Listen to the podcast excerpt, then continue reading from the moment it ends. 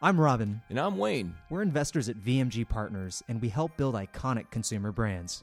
Every day, some of the world's most fascinating founders share their stories with us before they've made it. Their highs and lows, mistakes and triumphs, but always extraordinary results. And now we're sharing these stories with you. This is Unfinished Biz. You've got to be clear about who's doing what. And when that clarity, when it gets foggy, that's when it gets that's when it gets sideways.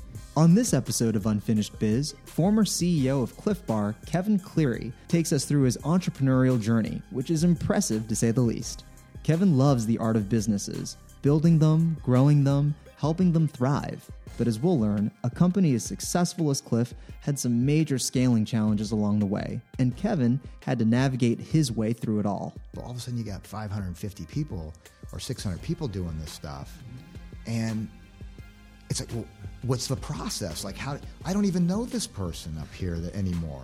Find out how Kevin overcame those growth hurdles when letting go is sometimes the only way to get things done, and why his management style brought Clif so much success. Unfinished Biz starts now. Rob, this one's a little different than our other Unfinished Biz episodes in that those stories have been a little earlier in its company's trajectory, whereas Kevin's story is much more full circle. Oh, yeah. I mean, Clif's one of the biggest CPG success stories to date, and they went from just a handful of employees to thousands.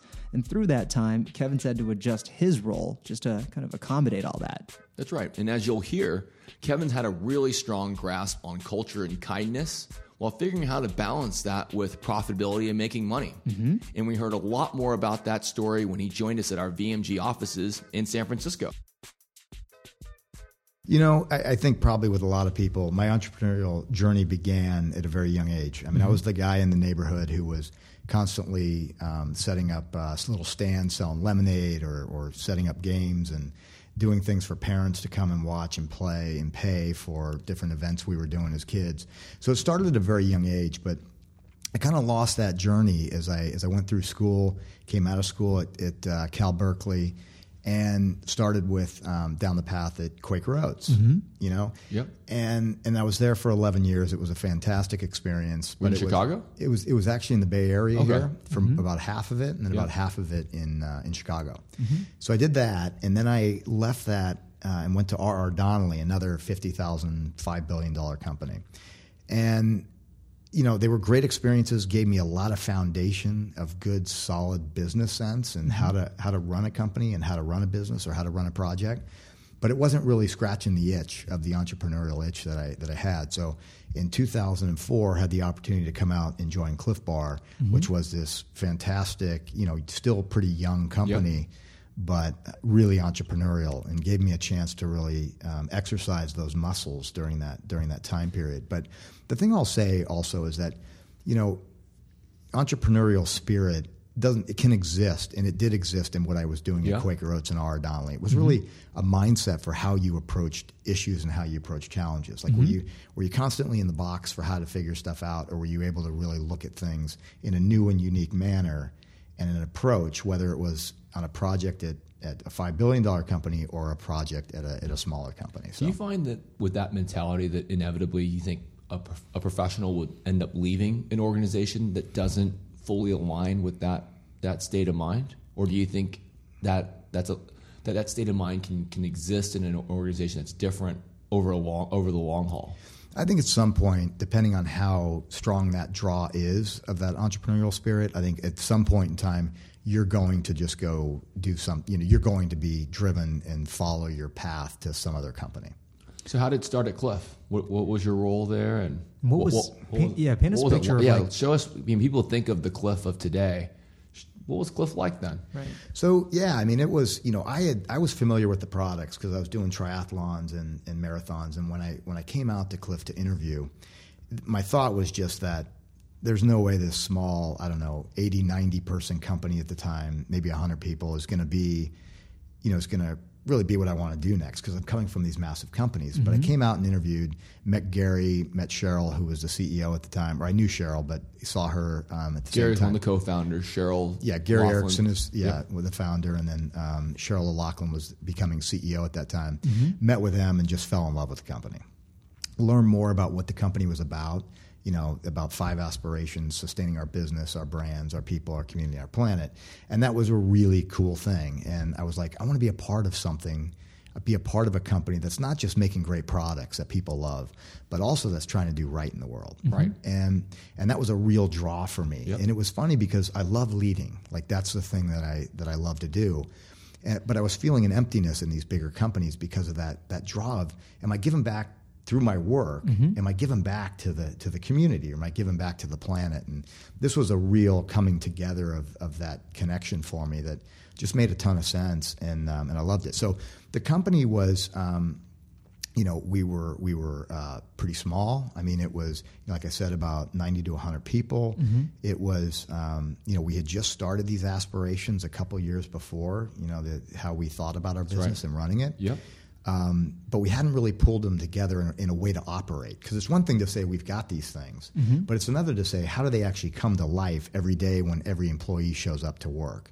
So that was one of the big tasks was how do we pull that into an operating model so Yep. people can really leverage those things.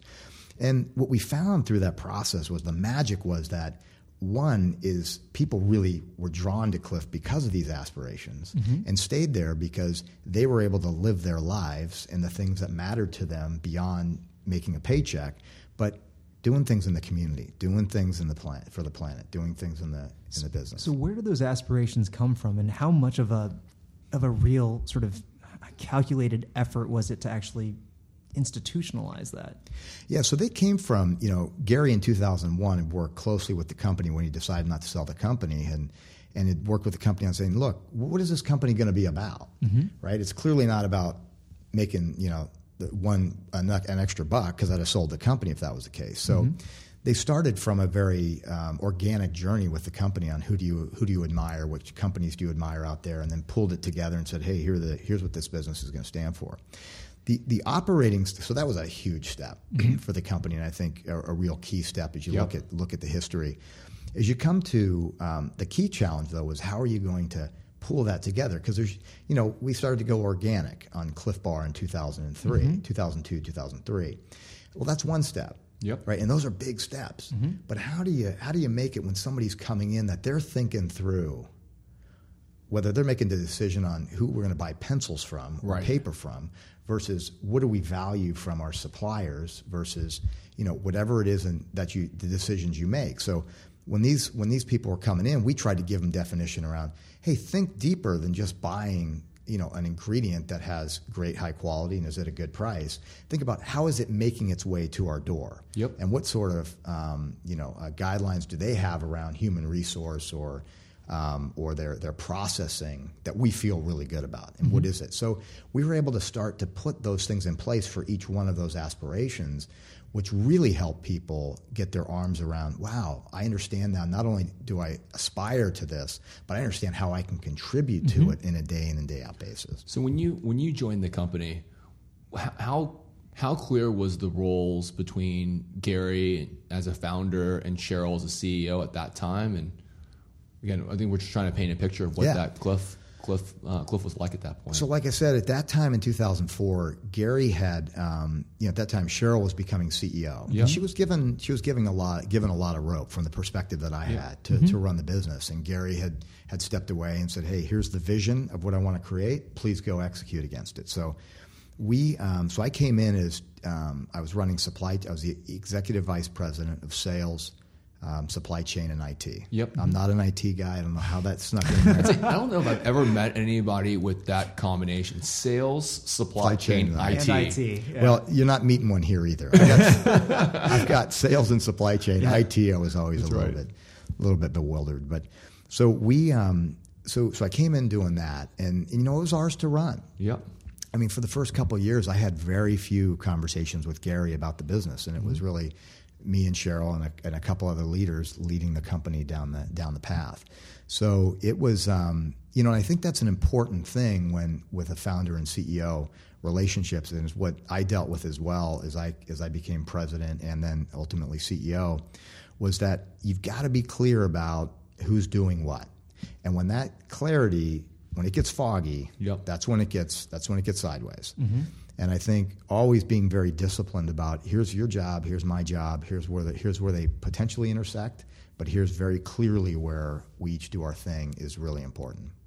And at that juncture, what what was the what was Gary what was what were the founders' roles, and what was the operating team's role? Like where where did it? You, you mentioned definition. What was the definition? Yeah, I mean, you're starting to challenge my memory now, there, Wayne, because we're going back Yeah, 15 that's true. years. But, um, but it was uh, it was primarily around maintaining the vision of the organization. Was was the was Mm-hmm. the founder role, which was Gary's role, was really making sure that is this business continuing to go in the direction that I that I wanted it Yeah. to go, and that was a really important thing. And on the operating side. There was a lot of uh, freedom given in the day-to-day business on how do we build the company.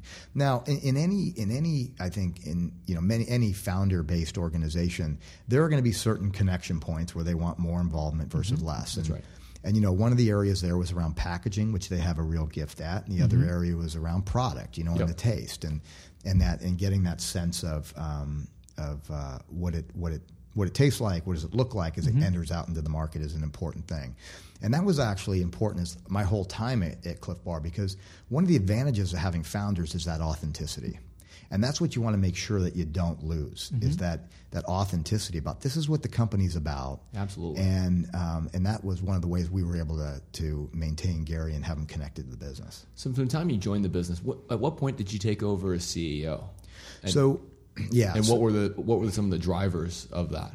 Yeah, so I my journey was I was uh, became executive vice president in uh, you know as I came into In the IT, company. in, in IT. And I- Uh, thank you very much. That's right. It's very very well done. um, I became executive vice president, and then I moved um, in 2006 to um, chief operate chief operating officer. Yep. So that included sales, supply chain. I begrudgingly gave up IT, but took on brand. Right. Yep. So um, that was a real shift because that was a time when um, you know you had I had brand sales and supply chain, and that's where a lot of the action was actually happening on the business and in any business for that That's right. matter.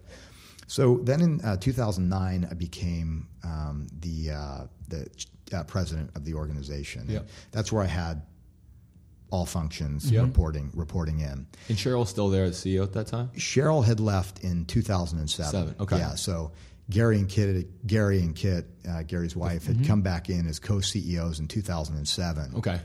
And then, um, and then in 2009, made me president, and that's when all the functions started to uh, report into me. And then 2013 became CEO.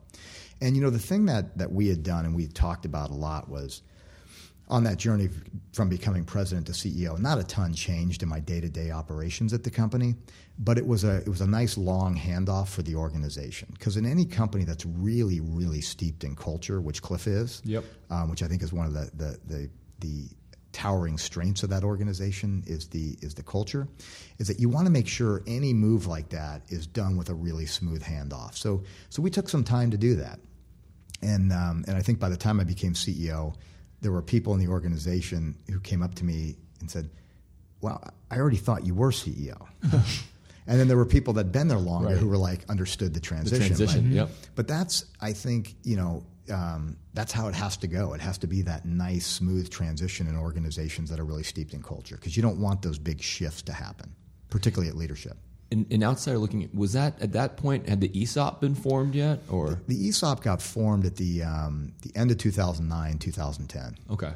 And tell us a little bit more about how that how why and how that occurred. And maybe even just for And- listeners and, as well. and what is it? And what is an ESOP? Yeah. so an ESOP is an employee stock ownership plan, which um, which is really a way for you know there's there's a few ways for people who own a business to um, to take some off the table, right? Which just means you know take some of your investment off the table because a lot of times you know as entrepreneurs uh, you end up with a whole you know a, a high net worth, but all of it's locked up in a in a, right, in in a your business. business. So Yep. how do you how do you pull it off? And there's different ways to do it. You can go public. You can you know take on private equity. You can do an ESOP. And um, so we went down the path of doing ESOP. That's what Gary had decided to do was was an employee stock ownership plan, and that was you know the, the motivation from it, which which was awesome, was you know we just didn't want people on their last day of the company having given maybe 25 years, you know, at that time, I guess we'd been around for 20 years, Right.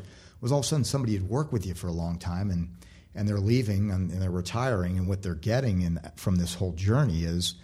Um, you know, hey, well, here's your unpaid vacation, and you know, so Thank you very much. Thank Yep. you very much. And so it was really came from the, the heart, and that was about how do you how do you um, really give give employees a vested interest in the in the performance of the company. Of a company that's never going to sell. That's a company mm-hmm. that you know, the, the, yeah, that's not going to sell. That's right. How do you give them that, and then that they can actually, you know, create wealth themselves through the performance of the company, Yep. Mm-hmm. and then they get when they get to retirement, maybe they're retiring a few years early, Right. Or maybe they're they're moving to a place that they couldn't have afforded, Right. You know, originally, and so it was um, that was a really important component to the to the organization. How does that work? I mean, literally, does, does the company take on some debt in, in, order to do that, and then and then employees basically own a piece through that debt? Is that how yeah, it works? so the so the bank will the bank will buy the shares, Yeah. and then the cash flows from the company will actually purchase the shares from the bank, and then they get distributed to the employees. Got it.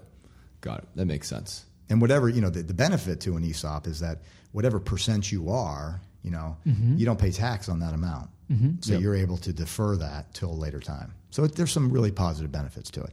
And this isn't the now that I'm saying this to you guys. Um, Wow, I'm bringing up a whole nother model for these entrepreneurs.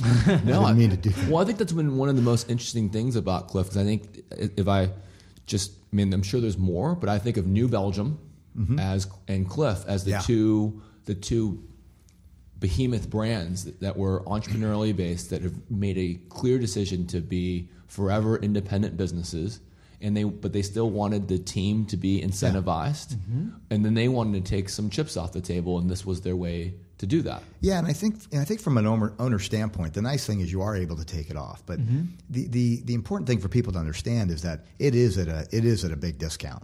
Like if you're not getting what you would have gotten Mm-hmm. right. if you had gone public or if you had gone to private equity or or if you had sold the business. Oh, certainly. If Yeah. you had sold the business and Yep. given a given a controlling interest, so Mm-hmm. it really has to come from the heart, from a from a from an owner that just says, "Here's what here's the commitment I want to make to the to the team."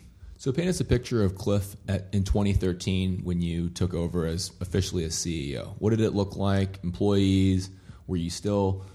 Had you built your plant in Idaho yet, or is it still being co-packed? Like, walk us through what Clif looked like. Yeah, so 2012, 2013 were were were uh, big years. So we had we had gone on a, um, in 2012. We had done this transition with uh, with a bakery. We were with a bakery in um, Southern California, and then we had closed that down and started up another bakery in um, in the Midwest. Third party or company owned? It was third party. Okay. Mhm. Third party. Yeah. So we had gone down that path to, to make that happen. And, and, you know, my bad. I was president of the company, but my decision at the time, I, I turned off one baker. Yeah. I mean, literally, February 28th, turned off one baker, turned on the other March 1st. Guess what happened? After your It went- thoughtful, after your thoughtful transition plan, Everything went smoothly, You, the whole store was a transition. No, no transition on this. No trans, you know, and there were there were reasons for it. Yeah. There's reasons again, you know. Yeah. I, I'm I could sure. make I could make a case, but I'm just going to own it and just Yeah. say, look, my bad. Like we just turned one off, turned one on. It was my decision. And guess what 2012 looked like? It wasn't good, right? Because we just couldn't produce and keep up. And we're right at the beginning of the season, right? The season sell starts at, at that time, so the business starts to uptick a little bit. So we were really struggling. Um, but we roll around to 2013, and that had been a pretty constant theme for us was was supply because we were growing fast and we were constantly chasing chasing not chasing volume, chasing chasing supply. Yeah. And that was you know it was a again it's a first first class problem to have Mm-hmm. chasing supply because you've got the demand there and you'd always rather have that, but it's still a problem. Yep. And you're still opening the door for other competitors when you have to pull out of events and other competitors are are stepping into that into that void. So um, a good problem to have, but still a problem. And that had been a pretty consistent theme for us. So in 2013, um, really started to think through that model, right? Because we, we were having some supply challenges. The top line, we had, we had, we had juiced it and it was really moving well. The company, you know, we had a strong marketing foundation. Yeah. We had field marketer, people out in the marketing organization. Um, and then we had, uh, you know, we were doing a lot on the innovation side. Um, so the, the business was was coming together, but we were having our challenges, particularly from that supply side, on how are we going to continue to deliver what we need to deliver. Before going into the Yeah. supply chain more, Yeah. at this point, had Clif moved on beyond just the core Clif Bar? Were there other lines at that point? And Yeah, when did all and when did these product lines occur? Sure, sure, yeah. So back in um, 2000, okay, so we had, you know, Clif Bar is was um, was a key part of the, the Yeah. company, and that that's that's a, it still remains to this day a key part of the company. Um, but we had, uh, you know, Luna Bar had launched way back in 1998. Yep. You know that that was a that was a big move for the company back then. The first nutrition bar for women. Yep. So that was a big step. And then in 2003, 2004, when I was getting there, we had launched um, Z Bar, which Yeah, is the kids, kids. line, as well as Builders Bar, which is another another product. The higher protein, The higher, protein. version. Exactly right. Thank you. Um, the higher protein version, and then in 2000 and um, God, I don't know, 2015, 2016, we launched the the filled line. Yeah. which is I think you guys are like the stuffed. yeah the stuff right right right. Were there a- any, were there any products that didn't work along the way? Yeah, there were um, in 2009. It was a really interesting time, and that's actually a, a key key juncture for us. Is um, we had launched this this drink called Clif Quench. Okay, I don't know if you guys remember it. I remember a drink. Tell us more about Yeah. what were the attributes of this drink. Yeah, so so we're looking at the cat. We're looking at the cat. We're looking at Gatorade, right? And we're saying, well, there's got to be a cleaner version and one that has you know lower sugar. Because Yeah. one of the challenges I personally have with Gatorade, because I do a lot of uh, you know Ironman, half Ironman races, was you have too much of that and your stomach's a mess. Yeah. And once your stomach turns, your race turns. So we're going down this path, and in, uh, so we thought, hey, we've got this really great idea. So we get in a room, we start to develop this product. This is back in 2009 and we launch this Clif Quench drink, and it hits the market. We get really good support because our business is rolling on the bar side, so we're becoming a bigger brand. But we get out there, we get displays up everywhere. Rick, uh, one of my, my head of sales calls me and says, "Hey Kev, we're not selling any product." I said, "Well, what do you mean?" He goes, "No, I mean we haven't sold a unit on this one display at Wegmans." Yeah. So within nine months, we pulled it back from the market. And the, and the lesson for me in that process was we had way too many cooks in the kitchen, and that's one of the challenges with innovation is you've got to have you've got to have clear line of sight on who's making what decisions and really keeping that team as tight as possible. Mm-hmm. Doesn't mean you don't go out and ask questions Right. and ask for feedback, but you can't be driven by three or four or five different people. Can't be by a, a, a huge committee. That's exactly right. Yeah. And that was the challenge we were running into on that product because all of a sudden I'm out in the stores looking at it. Right. And I'm like, what did we create? Like, Yeah. wow, we lost our way along the path because there were like four of us making decisions as we went along that path. And, and then you end up with something that looks more like vanilla than, than, than anything else that you were, you were trying to develop. In in retrospect, was it if you had to if you had to sort of point at something, was it a product issue? Was it a positioning issue? Was it a go to market issue? It wasn't a go to market issue. I think for the most part is by the time it launched, it was um, it was unclear on what it was. Got it. From a positioning standpoint, Got Like, it. we'd lost our way a little bit on, from my perspective on what it actually was. Mm-hmm. And I, when I think about, um, well, yeah, I mean, so, so that was, but the key lesson there is, and we learned this as we launched the filled line, Yep. the, the Clif filled line Mm-hmm. was, I had set up a separate team that was about, um, there were, I think there were eight people on the team, and I had one lead on that team, and he reported directly to me. Yep. And that way we were able to keep it really clear and concise about what is this thing. Right. Right. And we were also able to make quick decisions and move the thing along. And who's responsible? and who's responsible each step of the way, yeah. Well, tell us more about. I mean, back to supply. I mean, Yeah. a key turning point that I, as under, my understanding as an outsider looking in, was the building of this plant in Idaho. Tell Yeah. us a little bit more about what went well. What were some of the lessons learned? Yes. and, and when you decided to do that. Yeah, so you know, as, as we go back to 2013, you know, I'm, I'm becoming CEO. I'm looking at the business. Clearly, we've got a supply challenge. Um, and 2013, we start to stabilize it. We have a new co-packer. Uh, we've got a new co-packer coming in on the slab line, which Yep. is the uh, the cold form, which is things like Luna and Builders. And then we've got a baked facility, which are Clif and the Z bars. So we've got these things happening, and and what the um, the key thing is I'm looking out is our business was really growing at this time. You know, 2012, 13, 14. I mean, we're really seeing some significant growth. And as I'm looking out into the future, I'm thinking, well, we've got to we've got to find um, capacity because now we're growing. You know, if we're growing 20 percent in a year, we're almost adding a line. Yep. And any co-packer who has a pretty well defined, you know area y- y- y- they just can't expand that Yeah. quickly right because they, they've got defined wall there's four walls Right. here and i can't move it so we had to become more flexible in that supply chain and be able to react more cl- quickly so um, and the other thing we wanted to protect was ip Yeah. right the, part of the challenge you could say well just go to someone else well all of a sudden you're sharing your recipe now with yet another party. with yet another party. And and even though you've got ironclad agreements, Yeah. you know, you, you, there's still risk there, right? Right. So. So um, started to really look at it, and you know, one of my models was, um, hey, you know, we could we can do this model in uh, in Indianapolis, like we had done with this other baker who built onto their facility, and they were going to add it, but that was the switch we made in 2012. But they were having a lot of challenges and trouble, and all of a sudden I looked at it and I thought, this just isn't this just isn't going to work. Like this isn't working. So, um, so we ended up making a change there, and we brought in an outside facility. So we actually bought the facility from them. So Yep. this is my memory is not serving me, but this is probably 2014, Yeah. 2015, where we purchased that facility and then brought a brought another supplier, to, uh, another vendor to come in and run it for us. Yeah. Right? So they ran it for us. But then we were looking at, well, that's one side, but we also needed something out west. So we started looking out west, and that's where the Twin Falls, Idaho facility emerged. Got it. And for us, like for me, part of it was, look, we're gonna own, we're gonna pay for a bakery because when all of a sudden, no co-packer is gonna build a bakery for you, a hundred plus million dollar bakery, Right.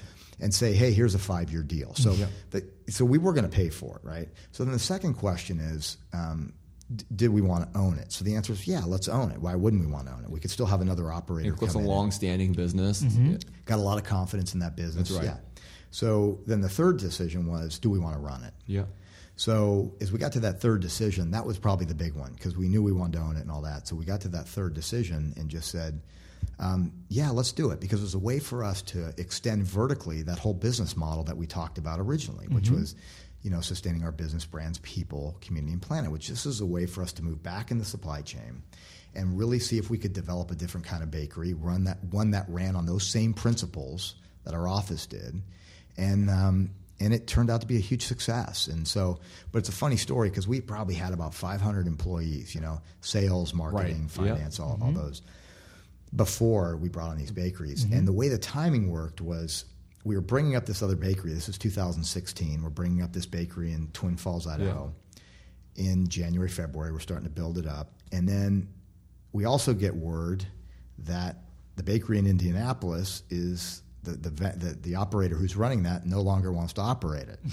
so we went from 500 roughly people Right. to 1,100 in literally like two or three months because we brought on You not like only you Twin like quick Falls, transition. Actually, I know. you, you actually like quick transitions. well, that's the way it some rolls. moves.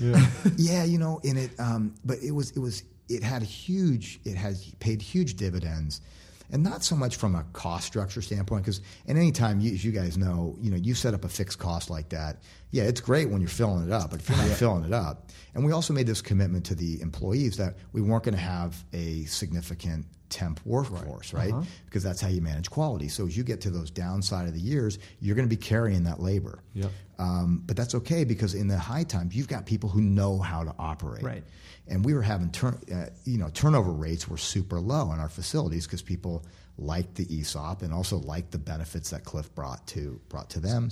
And how were you able to actually get that culture ingrained when you basically almost doubled the size of the workforce in two months? Yeah, you know, it was um, it, one of, one of the one of the things I, I said going in was we're not going to dictate what this is. You know, we had our aspirations, which I talked about. Uh-huh. We also had our ingredients, which are those things that we value in interpersonal relationships, which is something I did back in 2009 to define what are those things. So between those two, we said, here's here's you know what we do, the aspirations, right, and this is how we do it, the mm-hmm. ingredients, and said, you guys go figure it out. And we had these really talented teams, these two talented, really talented leaders and their teams at both facilities, and they took it and ran with it. Hmm. And it was remarkable. And they had two different challenges. One was a workforce that had already existed, right? So you're trying to change that culture. The other one was hiring Right. the people for the culture, right? Mm-hmm. and speed. And speed, right? Yeah, yeah, yeah. Because you had to get you had Get to it get all peop- all is happening in real time. exactly. So a- as you look back in building Twin Twin Falls, buying the Indianapolis plant, what would be your advice to the listeners on building facilities? What are what are a couple quick lessons learned? Yeah, um, the, the first lesson learned on on building is give yourself time. You know, we've heard the horror stories, right? We've heard the horror stories Yes. when you try to go from groundbreak Yeah. to operating in nine months. What can happen? We gave ourselves a long runway. Prior to that is making sure your business is really ready for it, because that was one of the things that I had I had watched closely from 2004 all the way on was when is that when's the business ready for it? Because when it, you want to make sure you're at some level of stability that when you're going to go make that kind of commitment capital wise that you're ready for it. and you can make Stability it from a financial perspective, Well, top consumption, line. Yeah. Oh, thank you. Yeah, I think stability from two perspectives. One is that your your your your top line mm-hmm. is is there and it's solid. You Got know, it. Yep. I got to the point with Clif Bar with where I could predict with it with pretty good accuracy of how that thing was going to do year over year over year. Mm-hmm. Um, and that's what you want. And now, now part of the business with Z Bar, Z Bar's got a little more volatility, but that's okay because I still got the anchor in that facility Yep. being really predictable. And then the other is, of course, financially that you're that you're able to deal with it because there are going to be delays. And that'd be my third thing is just be flexible on your timing in your startup because even though you give yourself time, there are still going to be delays and it's not going to happen exactly as you planned. So tremendous growth during your tenure at Clif. You know, certainly a different Clif when you started and a Clif um, today. What were some of the challenges that came came about after you know the volume that's art the volume obviously it grew to a volume that could sustain all these facilities. What happens when you're a really big company? What what different challenges have, have come Yeah. from being a you know one of the largest consumer brands in the U.S. Yeah, you know, it's uh, it's interesting because part of it's very personal. So a leadership challenge. You know, your job when you're running a when you're running a, a company that has 80 people versus a company that has 1,200 looks really different. And that stuff, you know, I'm an operator, right, Yep. through and through. I mean, I love to run businesses. But that had to change. You know, when we were when I just joined, I was I was negotiating contracts. I mean, Yeah. every a lot of contracts I'm in negotiating, and all of a sudden we've got 1,200 people, two bakeries, we're international. Like all of a sudden my job's different. If I'm still negotiating contracts, there's a lot of other stuff on strategy and Right. relationships and culture that is, that isn't getting done. So um, so that was a that was a that was a big component around around leadership.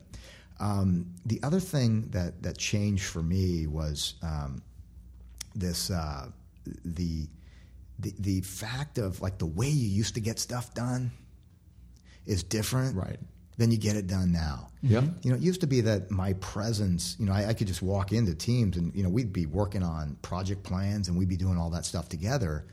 But all of a sudden, and even when I wasn't involved, the teams knew who to contact to get who, what done. All of a sudden, you know, that's when you got 150 people. All of a sudden, you got 550 people or 600 people doing this stuff, mm-hmm. and it's like, well, what's the process? Like, how? I don't even know this person up here that anymore. Right. So it was really thinking through those connection points and getting really clear on on the process. What one was just what is the key process that makes us great? Right? What is the thing we need to be Yeah. world class at? And then making sure you've resourced around it and you've got process wrapped around it, so people are really clear and understanding. And the third thing uh, is culture. Was you know, you, you got to make sure you're building in the right cultural uh, markers, if you will, Yeah. into an organization because it's. There was a time, you know, 2006, 2007, 2008, where me and my leadership team were having this massive impact on culture because people were seeing us like all the time, and you could just walk in and you walk into a meeting. Everybody knew Right. Kevin. Everybody Yeah. knew, you know, everybody knew everybody, and and that worked really, really well. But as you get as you get bigger, well, you know, the, the, The direct connection point it's doesn't. It's not as scalable. Yeah. it's not as scalable. So how do you make sure you're putting in the key pieces into the organization? And that's why I brought up, you know, we call them our ingredients, but those behaviors that we valued in interpersonal relationships. Because one of the things we got into was, you know, all of a sudden you're hiring people because that becomes critical, right? Because I used to mm-hmm. be sitting on every new hire Yeah. from the time I started. Now, at the end, I, I wasn't. I wasn't sitting in them. I couldn't. I, otherwise, I wouldn't have been doing anything else. So it was making sure that um, we're staying. You know, we used to get this thing as I was going was, um, you know, what's the fit like? Yeah. Right? Well, the person doesn't fit, Clif. Well, I know what I mean by Yeah, that. what that mean? What do you mean How do by you that? translate that? How do you That's right. translate? So those those ingredients or the behaviors really helped us start Right. to. Defi- well, no, I don't think they're going to connect well, or I don't think they're going to create, or you know, that type of thing, which really helped us define it. And then once it started living, you know, we built it into our review process. But once it started living, it just lived, Yep. and it just grew much stronger than I ever could have imagined. curious. So, you know, you, you talked a little bit about how your day to day job just changed over time because it had to, and you were incredibly successful doing that. But how did you personally know how to evolve and change? How did you get better every day? Like, were you, do you have mentors? Like, uh, walk us through that. Yeah, you know it. Um, it well, I mean, I, I think I got better and better. You'll have to ask my team, my team whether that was true or not. I think the results spoke for themselves. Yeah, exactly. Yeah, you know, it was um, it was a constant. You know, I'm I'm I'm very curious, and I also listen. That was one of the things I I, I was known for at Clif Bar is listening, and you know, I was constantly through whether it was we are interviewing people or people we'd hired was constantly learning from them about the key things they're seeing in, in at the business at the company particularly when people first enter into an organization you know for the first six months before they get co-opted into the into Right. the into the culture they they are really um, they're extremely insightful about hey here's something that's working or not working and and for any founder or ceo or, or owner out there those six months are critical Yeah. to make sure you're tapping people but it's as important as tapping them is making sure you created a, a warm safe environment because you got to make sure your expectation of them is to tell you what you're not doing right so that was a really key component for me. Um, the second one was, yeah, I mean, just watching and reading a lot of material. Like I, I was constantly, you know, just in deep on that. You know, one of the disadvantages or advantages at Clif I had was I didn't have a formal board. I had the, the two owners were, were the board primarily. Um, and you know there was upside to that because we were able to move, really really fast and there was downside to it because i just didn't i didn't have the um, the expertise ar- ar- around me you know that, that you can get from a board because boards can be obviously as you guys know extremely valuable as you're dealing with different challenges um, and then the other thing i'd say on uh, on that was um, you know is getting coaching from the outside so i had a formal coach as well as um, just a lot of informal industry people that I would check in with and, and connect into to say, hey, how are you challenging this? How are you doing this? How are you doing that? And um, I found through that process I was able to able to keep pace. Well, and, and recently you left Clif, so tell us a little bit more about why you decided to move on. Yeah, you know, so um, I uh, left about four months ago. It was um, a really hard decision because I love that company. Like, and I mean, I You I, bleed Clif. I bleed Clif, and I put everything I had into that place for 14 years. I mean, 14 plus years. And um, you know, it's one of those things where Gary and, and Kit, you know, they're the, as we talked earlier, they're the owners. They had, you know, they were getting antsy to get back in and do some Yeah. more things in the business, which which I totally respected and I understood. You know, all of a sudden you got this business and and it's it's an awesome company. It's a great environment. There's a ton of energy there, and and they wanted to get more involved. And they had come to me and said, "Hey, you know, we we want to um, we want to run this thing with you, like the three of us be a, a team and, and just go tackle this thing." And and CEO um, committee. a CEO. yeah, and I, um, you know, is is is um, you know, I gave it a lot of thought, but at the end of the day, I was like, you know, this is a good time for me in my career um, to move on and go do different things, and I think give them the space too to to reinvent. That's right. You know, if they need to, that company versus.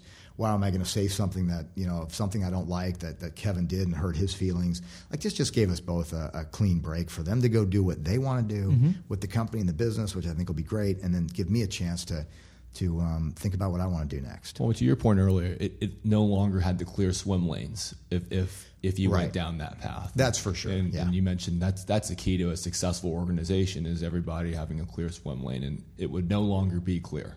Yep, that's right. Especially a founder CEO relationship, too. That's right. Yeah. So what's next for you? Well, that's um, that's kind of what I've been thinking about. I'll tell you what I'm doing right now, which is I'm coaching. As I saw you, Wayne, the other day, I'm coaching my uh, my kids' baseball teams, my kids' basketball teams, and and having a ton of fun doing that. Like we're really staying connected and, and making it happen there. It's been it's been great. And um, and then uh, you know just talking to a whole lot of people. I mean, you know, it's funny when you're sitting in a business and you're operating. This is one of my one of my other lessons to to, to founders and CEOs is like pop your head up you know, I, I was so busy running that company and just jamming on it Yeah. that I step back now and have been able to just really connect with a lot of people in the industry. And it's just fascinating what's happening out there and all the different roles and all the different things people are doing in this space is really, really cool. And so it's, it's been fun reconnecting or connecting with new people Yeah. and, um, and learning about what's out there. So, so no clear um, idea yet. I mean, I've, I've launched a uh, um, Big Rock Growth Advisors, which Yeah. is an advisory company that I'm that I'm starting. Um, that's really about helping companies, you know, really be able to sustain and drive growth. And that's across, you know, sometimes when you're growing wildly, that sounds like it's awesome and unbelievable, but there's a lot of challenges. That's right. And having done this at Clif, I understand how that works. Um, so uh, beyond that, though, um, looking at some board stuff and then, you know, potentially operating again. Right after the break, we'll be back with our featured guest, Kevin Cleary. Unfinished Biz is a VMG Partners production. You can find us at unfinishedbiz.com and on our Unfinished Biz LinkedIn page. You know I love LinkedIn. Subscribe to our show for free on any podcast app of your choice. And if you love the show, we'd love an iTunes review. Five stars. And now, let's get back to our episode with former Clif Bar CEO Kevin Cleary. During your tenure at, at Clif, was there a bet the company moment that you went through? You know, I, I think the, the classic bet the mo- bet the company moment at Clif. I'll give you two answers to that. I, I think the classic is when Gary decided not to sell the company back in 2000, and that's before I before I joined. But uh, when I think about a gutsy move, you know, to walk away from 120 million dollars, half of which would have been his and half his partners, but then having to buy out his partner the other half. Gutsy move. And I mean, it was. It was. And I, and I think as I look back on it, I mean, I think that's one of the, the awesome moves that, that happened in the, in the industry. Um, and, and kudos, and you can see the results. And you know, you right. you get the right people, and you get Sure. the right mission and vision, and, and a lot can happen. So, so I think that. But I think more as it relates to me, and it's not as dramatic as that, but I think it's a good lesson for um, for uh, for founders and CEOs. Is that you know back about ten years ago, we had a decision to make. Right, we we launched this Quench thing. It didn't work very well, and there's this constant pull amongst you know in, in companies to just go broad. You know, hey, we're in bars, man. We're great in bars. We got bars. We got Clif. We got Builders. We got Luna Yep. at the kid bar. Let's um okay, we're good there. Let's start going over here into this adjacent category or, or another drink or or into cereal or whatever right. the case may be. There's that constant draw that pulls you in that direction. And about 10 years ago, you know, my challenge to the organization was, hey, let, let's let's put that on hold a little bit and let's go after trying to double the number of households that buy our products, mm-hmm. our current products. Let's, Yep. let's try to go after that and you know said let's try to do it in five or five years and company was kind of looking at me like this guy's crazy there's no way we can do that but what that what that decision made that that, that singular decision really drove was um, a lot of focus mm-hmm. from the organization at large whether it was whether it was people in marketing or people in sales or people in supply chain or finance, everybody got what we were doing mm-hmm. and in three and a half years later we doubled and then we kept that focus. Yep. And so, so every strategy has a price tag, right? Mm-hmm.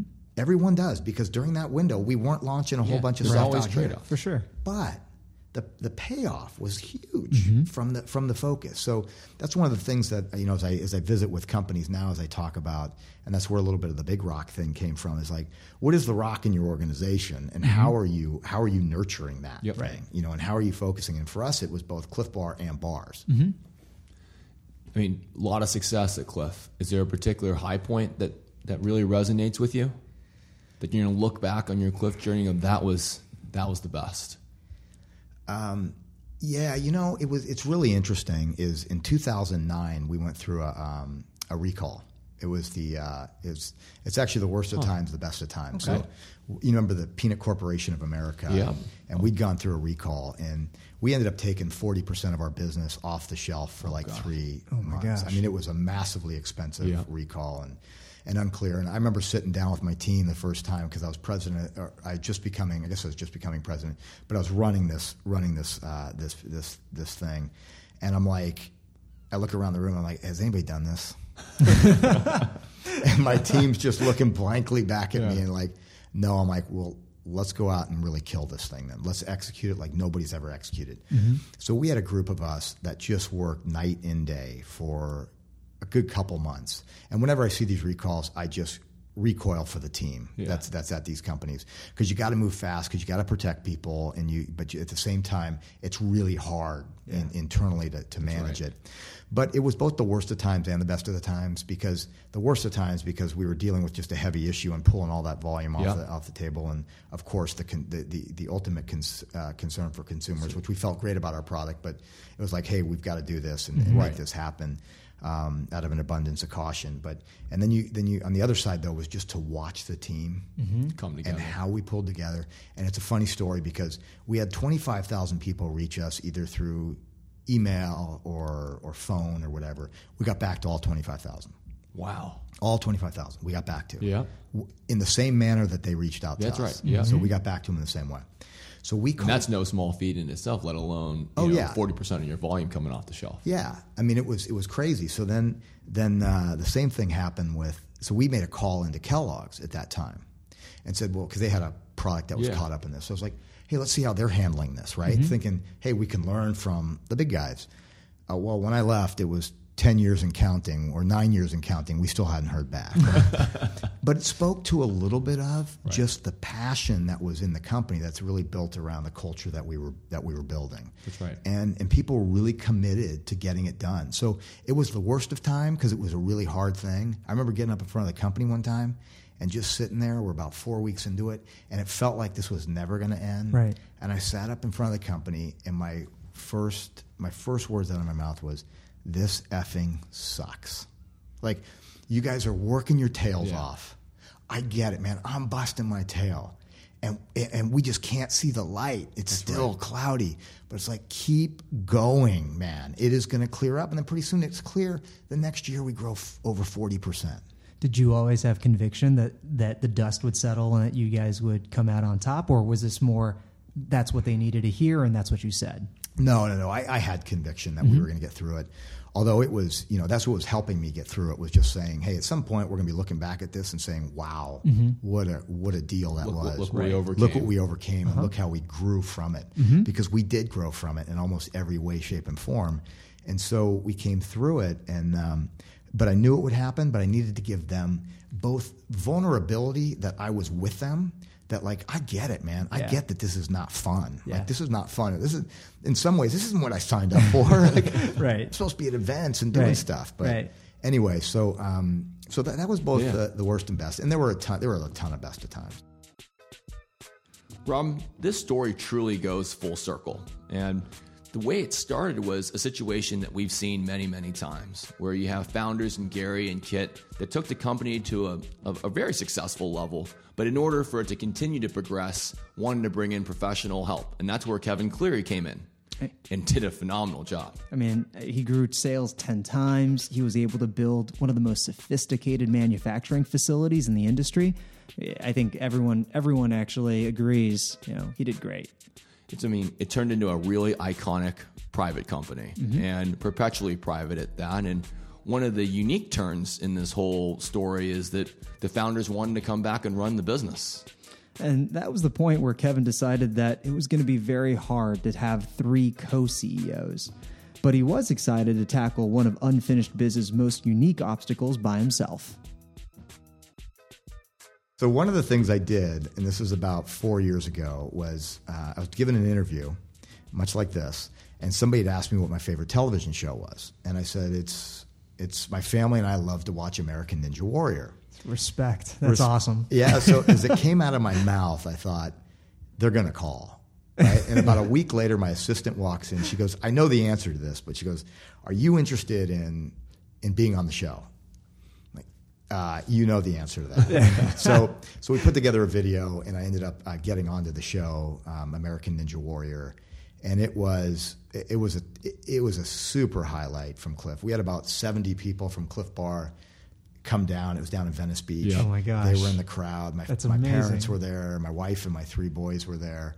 My brother. I mean, it was just an awesome experience. So I get out there on the first obstacle, and my whole goal on this thing was to get through the first obstacle because my family and I just roll around on the ground Yeah. when we watch people fall off the first obstacle. right. Now the first obstacle's gotten a little harder since I did it, but when I, it was like you can't fall on the first obstacle. Right. So I, I make it through the first one. I get to the second one. It's a silk slider. I come down this thing. I pop off. I'm supposed to grab a rope. I can't grab the rope. I go into the water.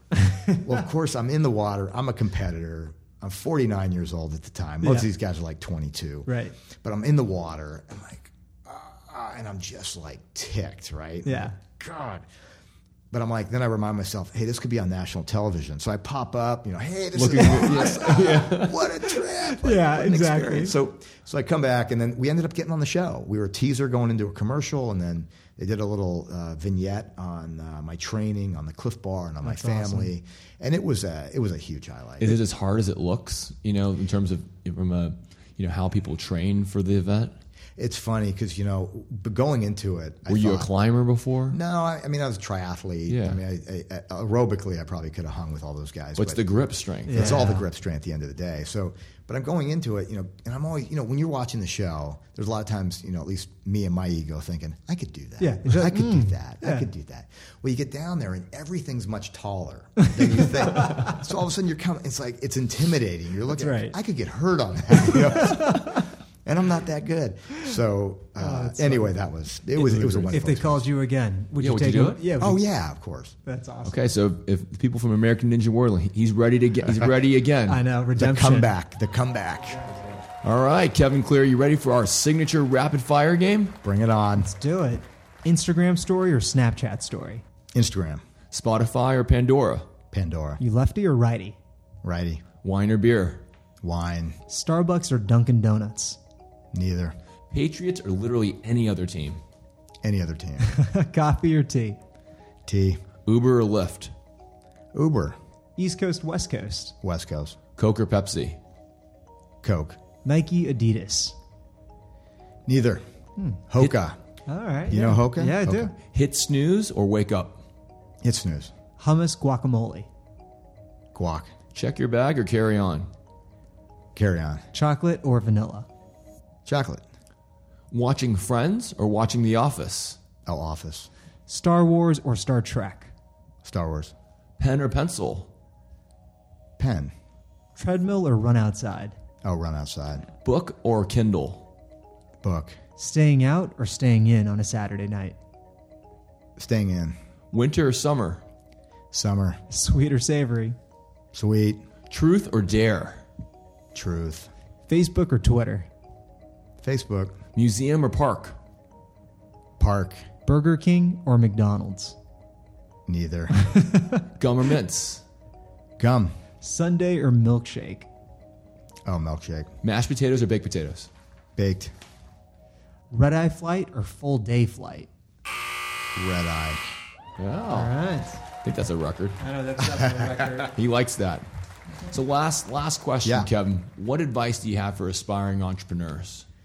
Yeah, you know, I think we talked a lot about. I think we talked a lot about some things. I would say um, being really crystal clear about what your proposition is about and staying true to that as you go, and making sure you don't start to expand your business too quickly before it's ready. Making sure you have that you have um, that stable ground before you start to branch out into other areas. Well, thanks for joining us on Unfinished Biz, Kevin. Thanks for having me. Thanks much. You've been listening to Unfinished Biz. I'm Wayne. And I'm Robin. We'll be back on the next episode with Matthias Metternich, co founder and CEO of Art of Sport, who blended an understanding of international business trends, a love for startups, tech know how, and a few big names MVP James Harden and Kobe. to co found Art of Sport, a sports body care line.